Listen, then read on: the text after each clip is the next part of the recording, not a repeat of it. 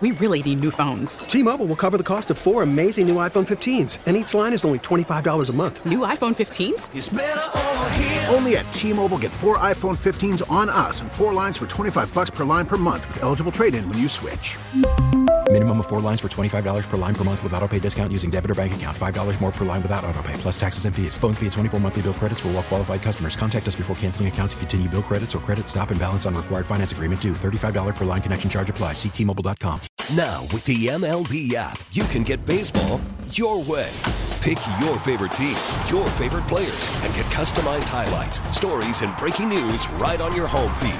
Follow the action with Game Day, where 3D replays add another dimension. Plus, notifications can keep you connected to every pitch, every hit, every game. The MLB app.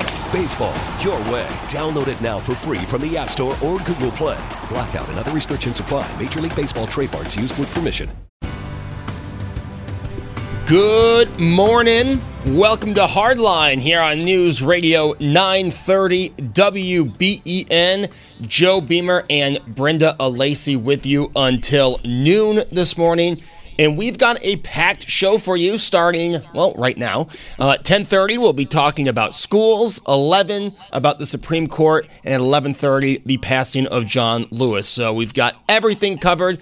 But off the bat here, Brenda and I thought we would talk about what's been going on all week, uh, our lives during COVID 19. You know, on Friday, we were told, hey, if you want to go out for a drink, uh, you have to get something to eat. You may have heard me talk about that on Friday. Um, so we saw these bars have $1 menus, and it was good to see people out. And Brenda, I have to say, it was so refreshing to go out to a bar and watch the Mets play. Even though the game didn't count yesterday, it was just kind of some somewhat back to normal. Well, good morning, Joe. And yes, it, it does feel good to have some degree of normalcy, even if it isn't quite the way we remember it. But uh, it does make you feel like there's some hope that we'll have our, our lives back. You know, frankly, I don't think we'll ever have the same life as we did pre COVID. When I think about, you know, mid March, what it was like before COVID and then after COVID. It's like BC and AC here. But um, at least there's some degree of normalcy when you're sitting at a bar and, and buying a dollar's worth of uh, French fries uh, so that you can enjoy yourself and, and uh, feel like, yeah, you know, I like to relax like this. I like to sit at a bar, watch a game, talk with my friends, and enjoy a beverage uh, it gives you some hope for the future for sure. Yeah, because you know through it all, and of, of course we have to stay safe. And, and you're never going to hear me say don't put a mask on when you're walking through public. Uh, but it, it you still need that social interaction. And I talked about this a lot Friday. You need that social interaction. You've got to have that face-to-face conversation. Something we were already missing out on before all of this because of, you know, hey, let's just text. Why why talk? Why go meet somebody up? Um, but it, it's good to be able to meet up. But you know, Brenda, you brought up something Will we ever get back to the normal we knew in February? That is something I've been thinking about a lot lately. And it'll be very interesting, you know, a year from now, two years from now, how this has impacted us long term. Yeah, psychologically and financially, and in every other way, physically for many people too. Um, thankfully, this is happening now, at least where we can get outside. I was talking to a friend the other day, and, and we both said the same thing independently. We were talking about this. I think it would be much worse if we were stuck in the house like this or really limited in our actions uh, if it were in the dead of winter. Imagine how isolating it would be then. So I'm happy that we can at least get outside, take a walk, ride a bike, you know, hit a few golf balls, that kind of thing. Um, but it's it's really weird, Joe. Like things that you would never think about. For instance, um, my husband Dan and I were on a friend's boat the other day, and our friend, who is a very accomplished sailor, said to me, You know, we can't get into Canadian waters. We're not allowed. So even, even taking a boat ride is different now because we've always had this wonderful opportunity to go into Canada and the proximity to Canada. You know, for a lot of people, you go over to Canada for Chinese food. You know, we're gonna we're gonna go to dinner. We're gonna go to another country for dinner. But it's become such a way of life for people who live in Western New York. And you're going boating, perhaps, and yeah, I'm gonna go over there and and uh, drop anchor in Canadian waters. Well, you can't do that anymore either. So what we took for granted for so long, even living next to another country, uh, is so different. And, and, I was thinking too, you go over to the border in, in years past, well, you know, you have your passport or your enhanced license, uh, where you going, how long you're going to be there, that whole thing. Many times we all know what the routine is like. Now, if we ever get back to Canada, we might have to have a, a temperature check in addition to producing our passport. So uh, I don't think things will ever be the same in that regard, Joe. Yeah, you know, one of my favorite bars is actually in Canada. Uh, Mick and Angelo's on Lundy's Lane. It's one of my favorite bars. It's an old school place where you can just eat peanuts and throw the shells on the floor. Love places like that. Obviously, haven't been in a few months. Um, yeah. But yeah, you're right. We did take that for granted because to us, it's like going from Buffalo to, hey, we're just going to Niagara Falls for the day. To us, it's not a different country. You know, we don't think about it until we don't have that access. That's very true. Um, and you know, if you're we're gonna throw a, a, cheap plug out there, I want to talk about my friends at the Sterling Inn and uh, AG Inspired Cuisine. Uh, if we do get back over, I really have a hankering to go over and support those folks. In addition to many of the independent restaurants in this area, which I think is one of the best things about living in Buffalo and Western New York, are just the food scene to me has evolved tremendously over the past 10 years, and there are so many wonderful independent restaurants um, in Western New York. But there's also one across the border that I would recommend to folks if you're into the whole farm to table cuisine. Um, and it's at a, a, unique little hotel called the Sterling Inn. Uh, it used to be an old milk factory, Joe, and when you pull up, you see this old fashioned, gigantic uh, milk bottle, big silver bottle, and that's the hotel. I remember the first time we pulled up and said, This can't be the place. well, you walk in, and it is absolutely beautiful inside, very boutique like and uh, he has a wonderful restaurant. So I hope those folks can survive as I do the, the you know hundreds of businesses on this side of the border. Uh, really difficult uh, circumstances for so many people. And also people who own property in uh, on the beach in Crystal Beach and Fort, Fort, Erie, Niagara Falls. That might be something we talk about uh, on one of our upcoming shows, Brenda, is how are people coping with that? I know someone who owns property up there, obviously has not been able to see it since March. I know there's a few stories like that around Buffalo. So I think that would be interesting to see how they're handling. Obviously, they can't go take care of the property, they can't go cut the grass or make sure everything's good inside. It'll be interesting how those people are keeping in touch with a property they left, never knowing they were going to be gone for so long. That's for sure. And conversely, there are a lot of people, a lot of Canadian residents who have property here. I know there's quite a contingent in uh, Ellicottville, for instance, where a lot of folks from Canada buy property there. Uh, so uh, it also would affect them in that way too. And uh, it's just a shame. Uh, if anything, maybe it's a little boost for the real estate market in this area because uh, I think Americans might be buying up the property the Canadians are selling now on this side of the border. So, uh, and I, I, know too, Patrick Kaler, who is the uh, president and CEO of Visit Buffalo Niagara, uh, has commented about the impact of tourism, how tough that's been, and how you know th- those folks try to project when tourism might come back, uh, especially when the levels were so high in 2018 and 2019, and they were talking about not until 2022 or 2023. So uh, they definitely know that we're in this for the long haul. Uh, and I really hope that someday we can cross that border again, Joe, like we've been so accustomed to over the years. Yeah, for sure. another thing that happened this week, Brenda, uh, the naming rights are up for sale at uh-huh. uh, what was New Era Field. Right now, the stadium down the street from my apartment is how I refer to it. Uh, and we had a bid on the stadium, Tushy Bidets wanted to uh, put their name on the stadium. Uh, County Executive Mark Poloncarz said that's not going to happen. He's uh, he's uh, turned that down. What do you think, Brenda? Would you be okay with a Tushy Bidet Stadium?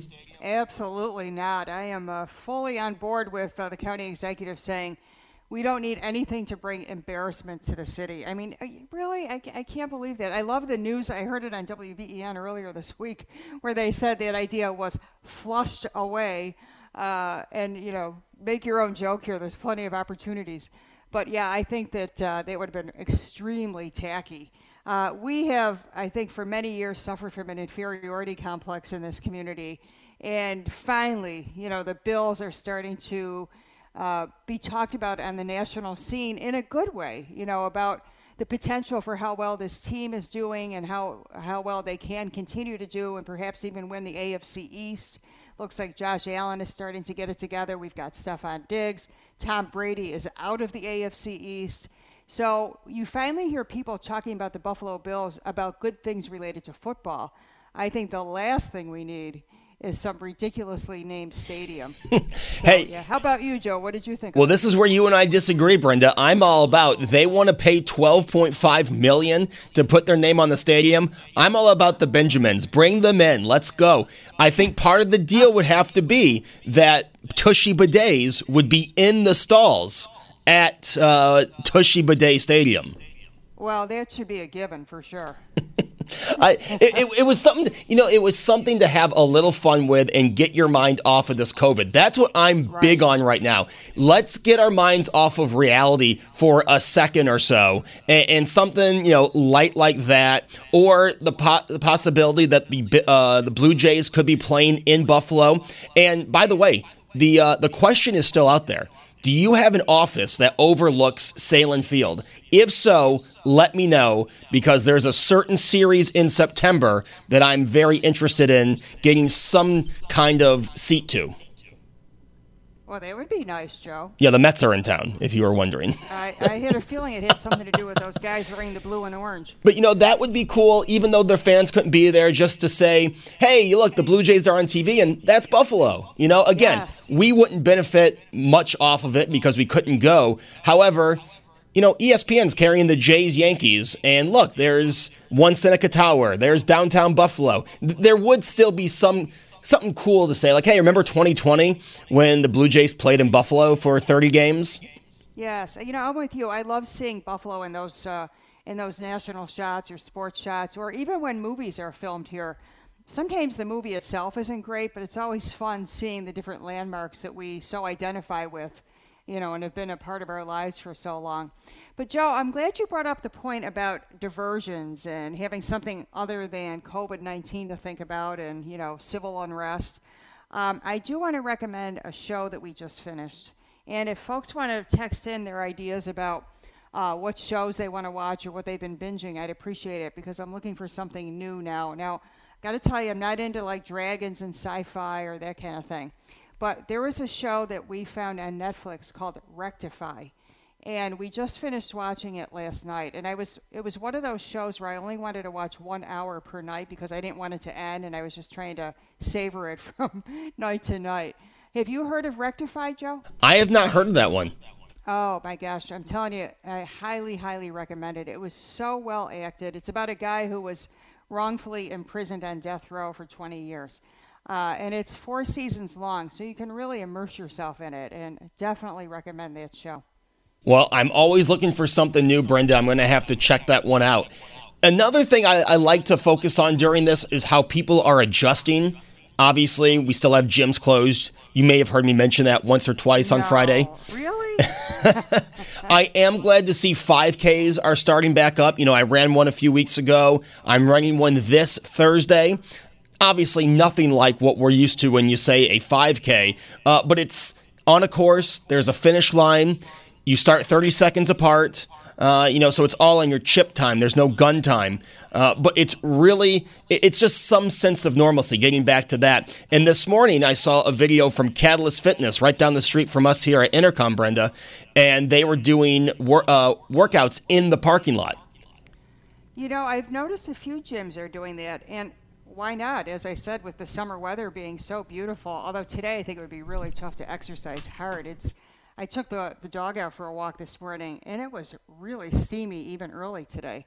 Uh, so I hope if people are outside exercising, they're hydrating too and being smart about it, because who wants to end up in an ER right now? But uh, you know, I give the gyms a lot of credit for finding a way to adjust a little bit, at least, to uh, have that you know exercise ideal um, and, and the whole idea of socializing with other people. I think when I go to the gym, I like talking to people there. I like seeing how other people work out. It's all part of the experience for me. Uh, so being able to kind of ad lib and do something different by being in a parking lot, I think is a wonderful, wonderful idea. See, Brenda, this is why you and I hosting this show is great because we both have a lot of different opinions. I'm the complete opposite at a gym. I put my headphones in and zone out. That is my hour and a half to just zone and kind of clear my head. Well, you know, I'm working from home, Joe, and I feel a little more isolated than you do probably since you've been going into the station the whole time. That's true. I've been very fortunate during this to not really have my routine that much interrupted. Right, right. And I was talking to somebody yesterday who's retired, and he said, you know, it really isn't that different for me.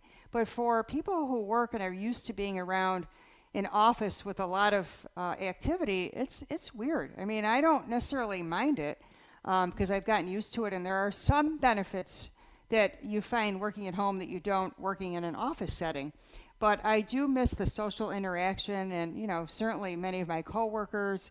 I miss just talking to people and seeing people. So um, when I go to the gym, I do like that aspect of it. Uh, even if I'm not chatting it up with somebody, but just being around other people who are like-minded and working out and kind of comparing notes about different ideas and techniques. Uh, I do miss that. Well, I do miss the socializing of everything, right? Because right now, even when you go to a bar, you can only have so many people in a restaurant, and obviously for good reason. I'm not, you know, debating the reason. I'm just saying it's. Uh, you got to be able to find that socialization because I, if if we get anything positive of this, Brenda, I hope it's the fact that people, when we finally can freely go out and socialize and hang out in big groups again, people put their phones away. Because before all of this, you know, hey, you could be hanging out with your friends. Where, where are you? Your face is buried in your phone. Now I hope people have that appreciation for face to face socialization and, and being physically being with people, not just through a Zoom meeting or on the phone or through a text. I went to um, a little dinner party yesterday. It was an afternoon. We hung out on the on the back patio at a friend's house. There were uh, eight of us. It was four couples, and it was ideal because we all sat apart and we all had, you know, our masks when we first arrived, and then when we sat down, we took our masks off, and uh, we did. The hostess put up like a little buffet, so we all got up and got our own food and didn't feel like we were touching each other's stuff. But it was really nice to um, just sit outdoors and have a conversation and not talk about COVID 19 for a couple of hours and be outdoors and be among other people. So, um, fortunately, that's been a real plus where we can start doing things like that again.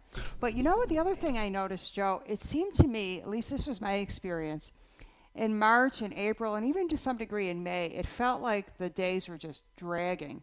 And now all of a sudden, here we are approaching the end of July, and I feel like it's just zooming by. Have you had that experience? Brenda, let me tell you, it, it seems like the last, I'd say the end of May to now, I mean, it was, I blinked my eyes, and here we are. We are June 19th.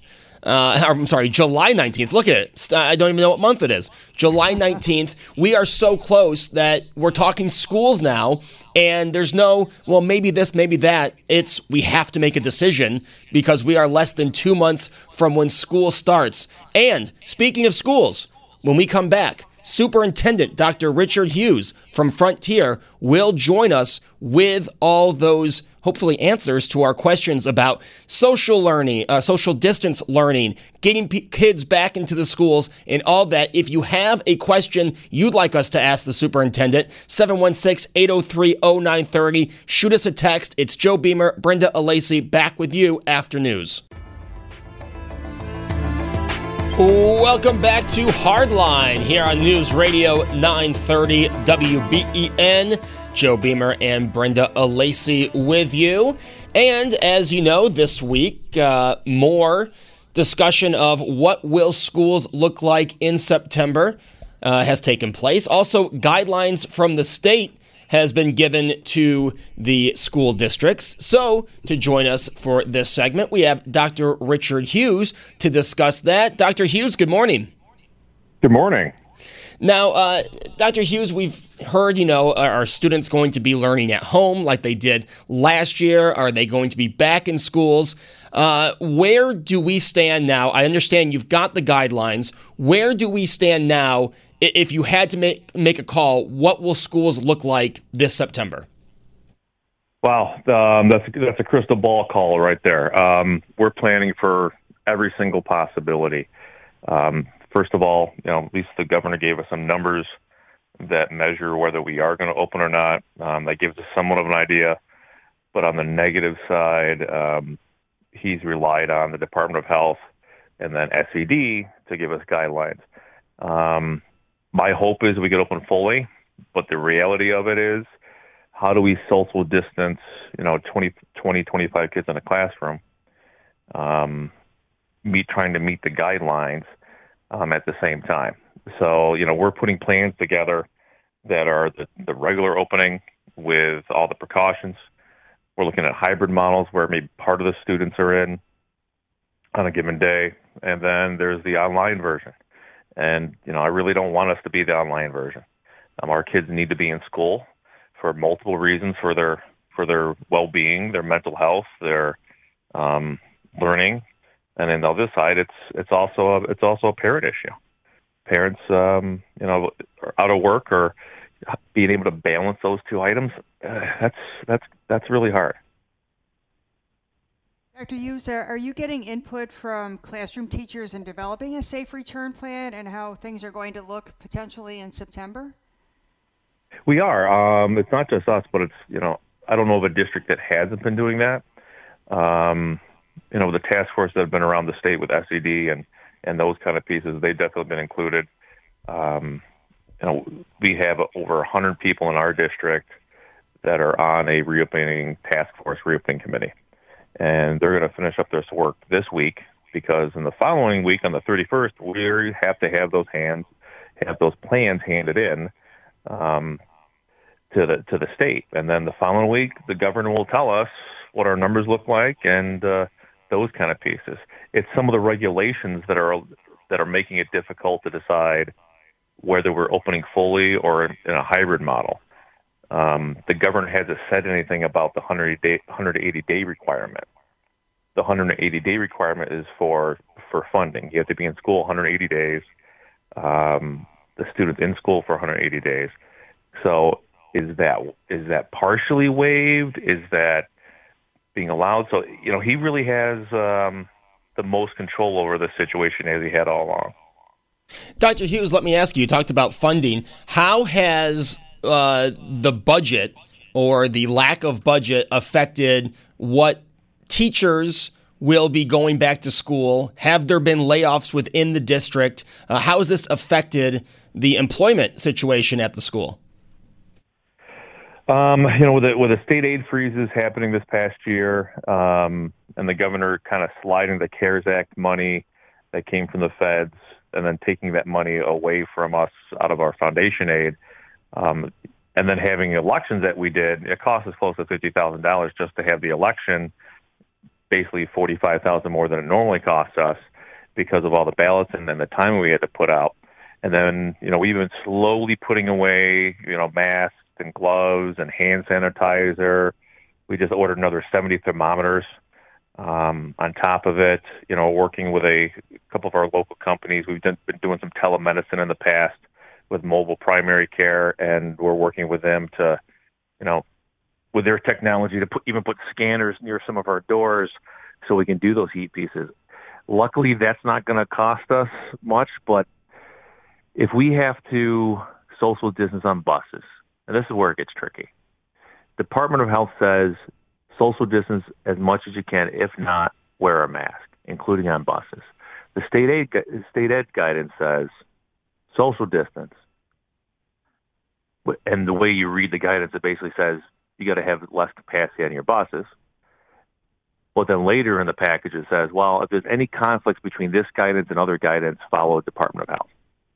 You wrote 150 pages on this guidance that didn't really clarify a lot of the stuff. So we have to do those pieces. That limits our ability to have, you know, you can't have 60 kids on a bus. So does that mean we do more bus runs? That means more hours for our drivers. It also means every single district can be looking for more drivers. We don't have enough bus drivers as it is now. It's not the job it was before where, you know, you had people work in the morning and, and late in the afternoon and do other other things. You know, a lot of time it was farmers and such, um, at least for my community. So you know the the, the cost is growing rapidly. Uh, we've been fo- we were focused on one-to-one learning for quite a while. I've only been here about two and a half years, and in my previous school districts, we got to one-to-one. We're almost there now, but we're waiting for 750 Chromebooks to come in, and it's from Dell, and they're on back order. But every other district's trying to do the same thing now. So the cost, um, I can't put a figure on it right now, but we're keeping track of it, and it's it seems to be growing um, on, a, on a weekly basis. Uh, Dr. Hughes, I know Frontier Central is a, a large district. How many students are in uh, your population? We have 4,700 across six buildings. Wow. And have you had any concern or heard any concern among teachers uh, about going back to school uh, if they have some underlying health conditions? Uh, what do you hear from teachers? I see there's a lot of talk on social media about their concern about their own health. Yeah, um, that's that's one of the most difficult parts about this. So, how do we balance the the adult issues um, with the students, um, especially when it comes to health? If it was other issues, um, you know, kid kid issues always take precedence in my world. Uh, what's best for the kids and those kind of pieces. But balancing those others, um, I know we've had a couple, not teachers, but a couple of our support staff retire recently. Um, maybe this, from what I understand, um, coming back to work with students in the building and such has maybe been the final push for them to decide to retire. Um, we hate to lose them, but you know I'm, they're worried about their health, and I can understand that. So, what precautions can we put in place to make these things to make it happen? There are definitely our teachers, our staff. Um, I like to say our civil service staff even more so because they are a little bit older average population than our teaching population is. So you know, how do you balance those out? But then at the same time, you have people in the community who are healthcare workers, um, law enforcement, first responders that go, well, we can be back in work. Why can't you be? So there's this there's this constant debate or arguments from either side about what to do. So no matter what choice we make, um, for parents, for our staff, or our faculty, there's going to be quite a few that disagree. So it's, it's really a lose lose in an environment that none of us have ever experienced before. Speaking of health, um, what is the procedure now for when you're back in school? A kid who visits the nurse and has COVID like symptoms, how will that be different or treated different than a usual kid going to the nurse? Well, that's where um, trying to catch things beforehand. So, one thing we're definitely going to be doing is we need our parents to check students before they head off to school for for temperatures and things like that. And as somebody who's who's had COVID himself, um, it came out of nowhere. You know, I, I was fine, no problems, and then all of a sudden took a nap, and then bang, I had a temperature. So knowing that those kind of scenarios are going to happen, or a parent might not check. You know, if the students are getting on our buses, most likely our bus driver is going to have a thermometer to scan them once they come on, and then allow mask will have to be worn. We're looking at using other entrances besides the bus, bus entrances, using a different entrance for any any kids who walk or being are dropped off by their parents. We'll have the scan there as well. If somebody does have symptoms, um, they're basically going to be isolated um, as best as possible. We're setting up, you know, separate rooms to do so, so that way the the, the full population is not uh, exposed as much. Um, it's going to be a mask piece. So that debate, the number of parents on our on our feedback, our Facebook, our social media, our surveys that are that have come back, um, or even just you know chat while you're stopping the tops, has been, you know, we want our kids fully back. Okay, there's a contingent that like, well, it's not safe for my kids; they're not going to come back. So we want you to do virtual. Well, we can't do all of it, um, or they're going to homeschool them. And then in between, I want my kids back, but they're not going to wear a mask. So no matter what, there's this wide range. So separating the students once they come in to figure that out, it's really keeping as much space spacing as possible, so you lessen the chance of it of it being spread. And our nurses, I'll give them, credit. We have um, our, from our medical director down, um, they are involved in all these um, development of guidelines for us and um, have been on the front lines throughout COVID. Why they have not been in school, they've been working um, on the front lines uh, dealing with the, the, the pandemic. Talking with Dr. Richard Hughes from the Frontier Central School District. And Dr. Hughes, you mentioned uh, earlier in the conversation about hybrid uh, possibilities. And if you do have to switch to some online learning, how do you accommodate students who perhaps don't have computers or internet access? Well, I'm, I'm glad you said that said that about the internet access piece and the and the device issue. Um, I, I've been involved in some national and state committees and, and groups that have been talking about this for a very long time um, about making sure we have equitable access.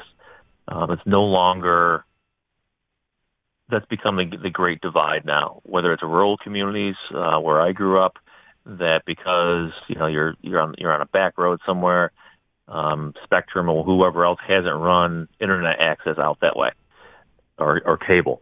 Um, and then other places, it's you know, especially in our suburban areas, it's it's the Wi-Fi access. So we went through and made sure our kids have whatever devices they need. We handed about 700 of them out. Um, so I think we're a pretty fortunate community from that aspect. Uh, we handed out about 40 Wi-Fi hotspots. Um, that's where the funding needs to occur.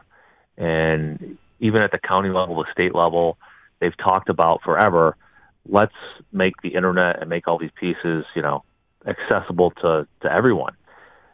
This could have been done years ago.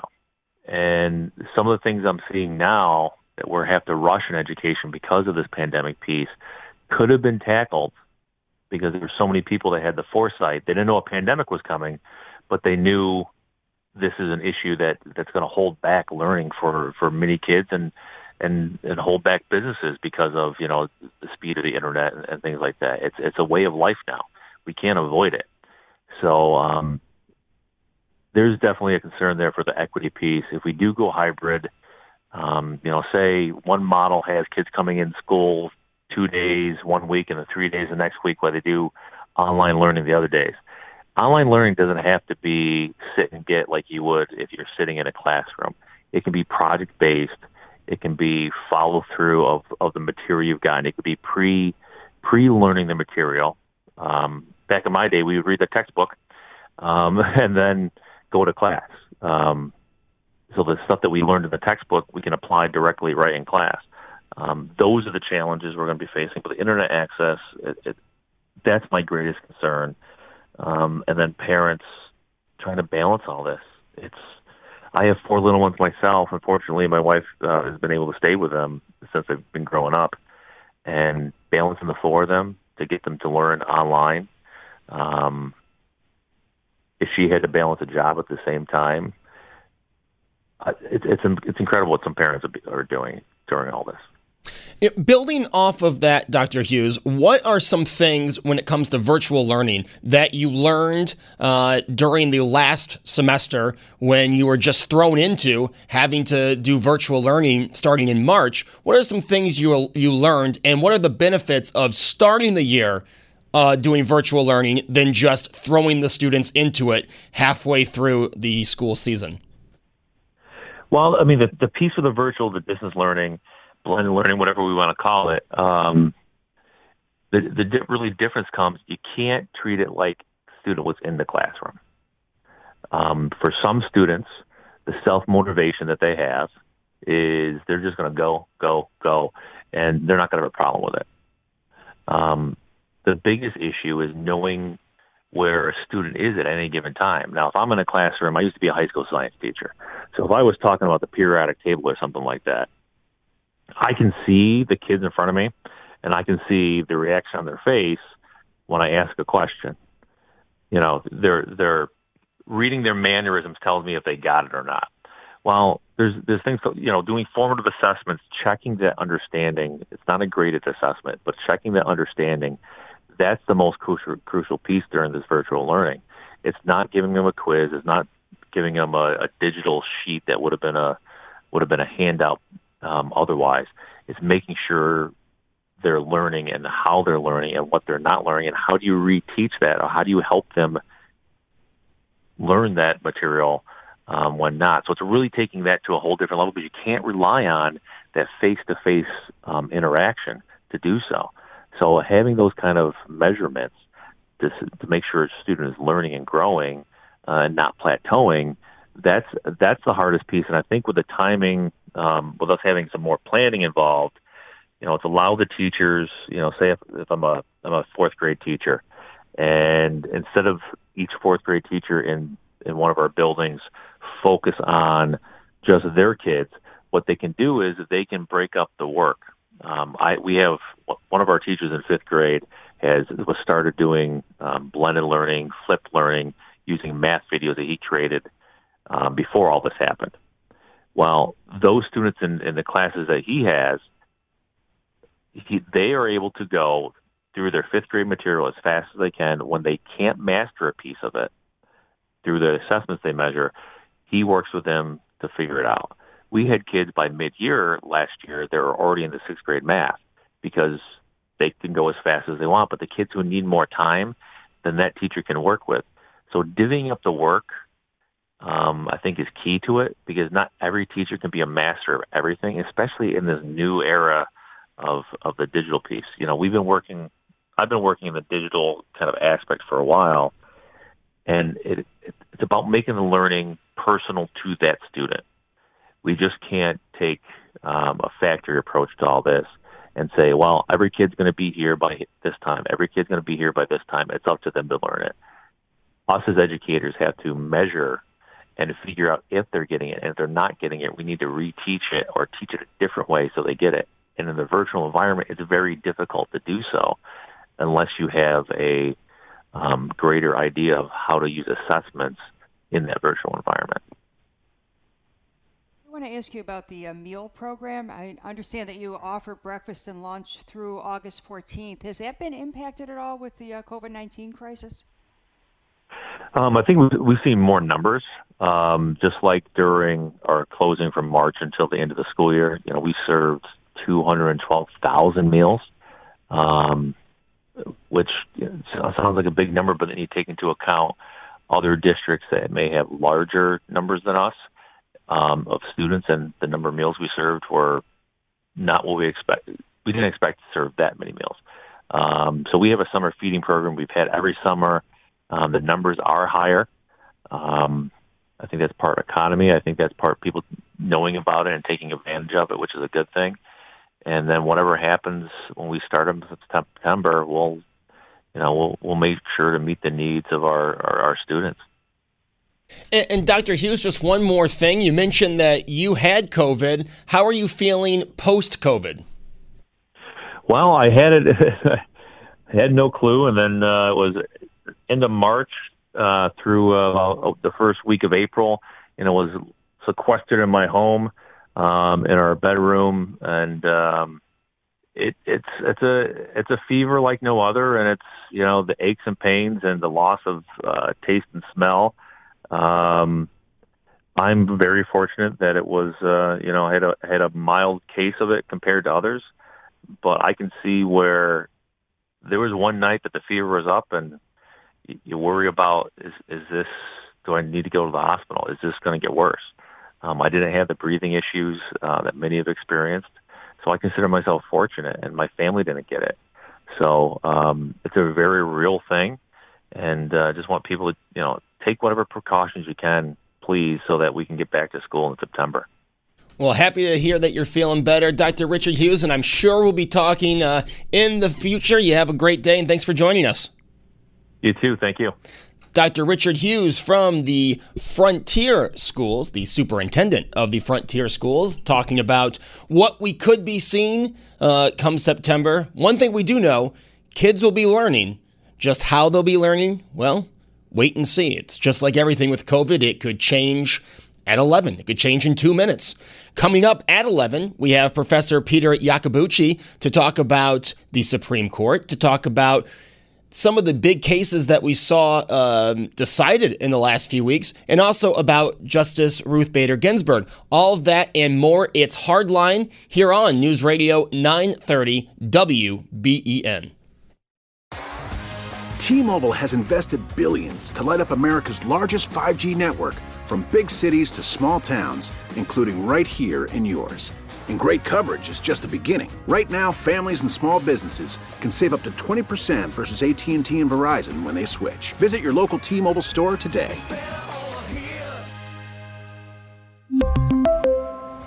Plan savings with three lines of T Mobile Essentials versus comparable available plans. Plan features and taxes and fees may vary.